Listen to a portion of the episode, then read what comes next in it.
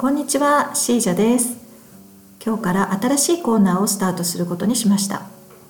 えー、ちょっとニッチな内容なのでどうかなって気がしないでもないんですがおよそ430種類くらいの花の名前を学名で覚えるためのコーナーです。1回につき3つのね花の名前をアップしていく予定です、えっと、学名はですね世界各地で花などの、ま、植物を特定する際に必要不可欠となる世界共通の名前ですね例えば日本で住んでいて花屋さんに花を買いに行きますとするとお花の名札に花の名前とお値段が書かれていると思うんですがそれらはほとんどが日本の名前、まあ、和名だったりね通称名あるいは英語の名前などが多いと思うんですね。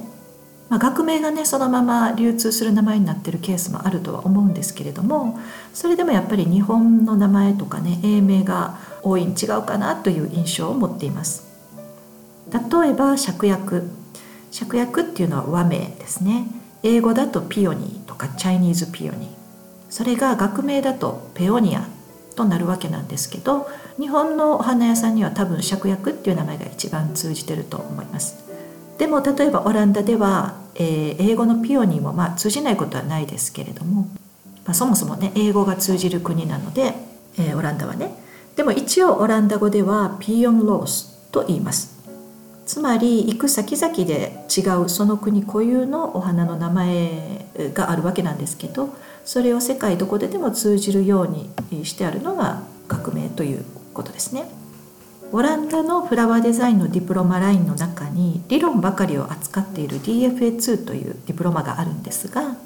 私はいつもねこの DFA2 の試験対策レッスンですとか試験の時の通訳ばかりをしていて、えー、事情があるためなかなか自分が生徒としてレッスンを受けられずまた試験を受ける機会もなかったんですね。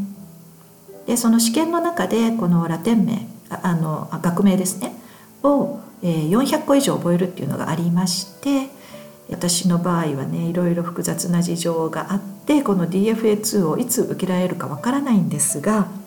でもいつでも大丈夫なように準備をしておこうと思ったものですと。やっぱりねどうにもならない現状を打破する時外堀から攻めていくっていうかとりあえずどうなるか分かんないけど行動をねしていくと道が開けるような気もするのでえー、ここは一丁真面目に覚えていこうかと思った次第です。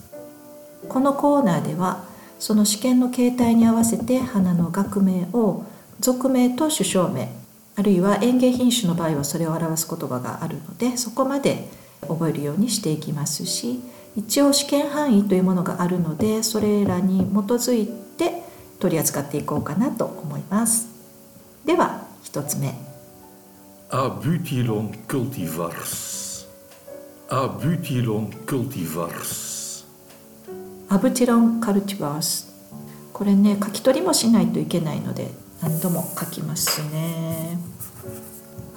アブティロンクルティバーバースってわざわざね R の発音が分かりやすいように読んでくれてましたけど聞いて書き取るっていう場面もあるのでそういうふうに読んでくれてるんですね。そうそう二名法というものに従ってるので俗名であるアプティロンは最初の A は大文字ねアプティロン。で園芸品種でことを表しているクルティバースは全部小文字で書きます。でこれは日本ではねアブチロンとかチロリアンランプっていう名前で流通してるようですね。加水気味にあの垂れ下がるように咲く熱帯花木でほんとランプのように可愛らしいやつね。原産地はブラジルで花が4月から11月と結構長い間咲くんですって。最近は鉢物としても人気が出ているようですよ。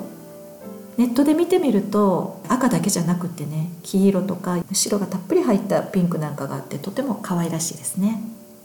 はいでは次です。アカンシア・デ・アルバータ。アカシア・デ・アルバータ。場面はフサアカシアです。これはですね実は皆さんがミモザとして認識されてるお花のことですね。うんミモザじゃなくって本当はアカシア・デアルバーターなんですよね。で学名にももちろんミモザっていうのは本当にあるんですけどそれは実はオジギソウを指すんです。でも日本では誤った故障で、まあ、広まっているということですね。割とねこういうその元の名前と全然違う名前で広まってるっていうのは日本に限らずあることじゃないかなとは思いますね。あの丸い黄色いボンボンがつく春らしい可愛らしいお花のことですね。2月のレッスンでも使いましたけれどもお部屋がぐっと明るくなる本当に素敵なお花です。アカシア・デアルバータ。で最後にアカリファ・ヒスピダ。アカリファ・ヒスピダ和名は紅ひもの木。文字通りね紐みたいな赤い花が30センチから40センチくらいぶら下がってなる、えー、低木なんですよ。西インド諸島マレー諸島などが原産地で花の色は白もあるそうです。これをねどうやってアカリファヒスピーダと覚えるかなんですよね。アカリファヒスピーダアカリファアカリファヒスピーダってそもそも言いにくいしね。このヒスピーダってラテン語の意味が剛毛のあるっていう意味なんですねでお花もねその通りあのなんかアクリル製品の太い紐がぶら下がってるみたいな形になっててお花らしい花びらが5枚あってとかとは全然違う形状をしてるんですよ。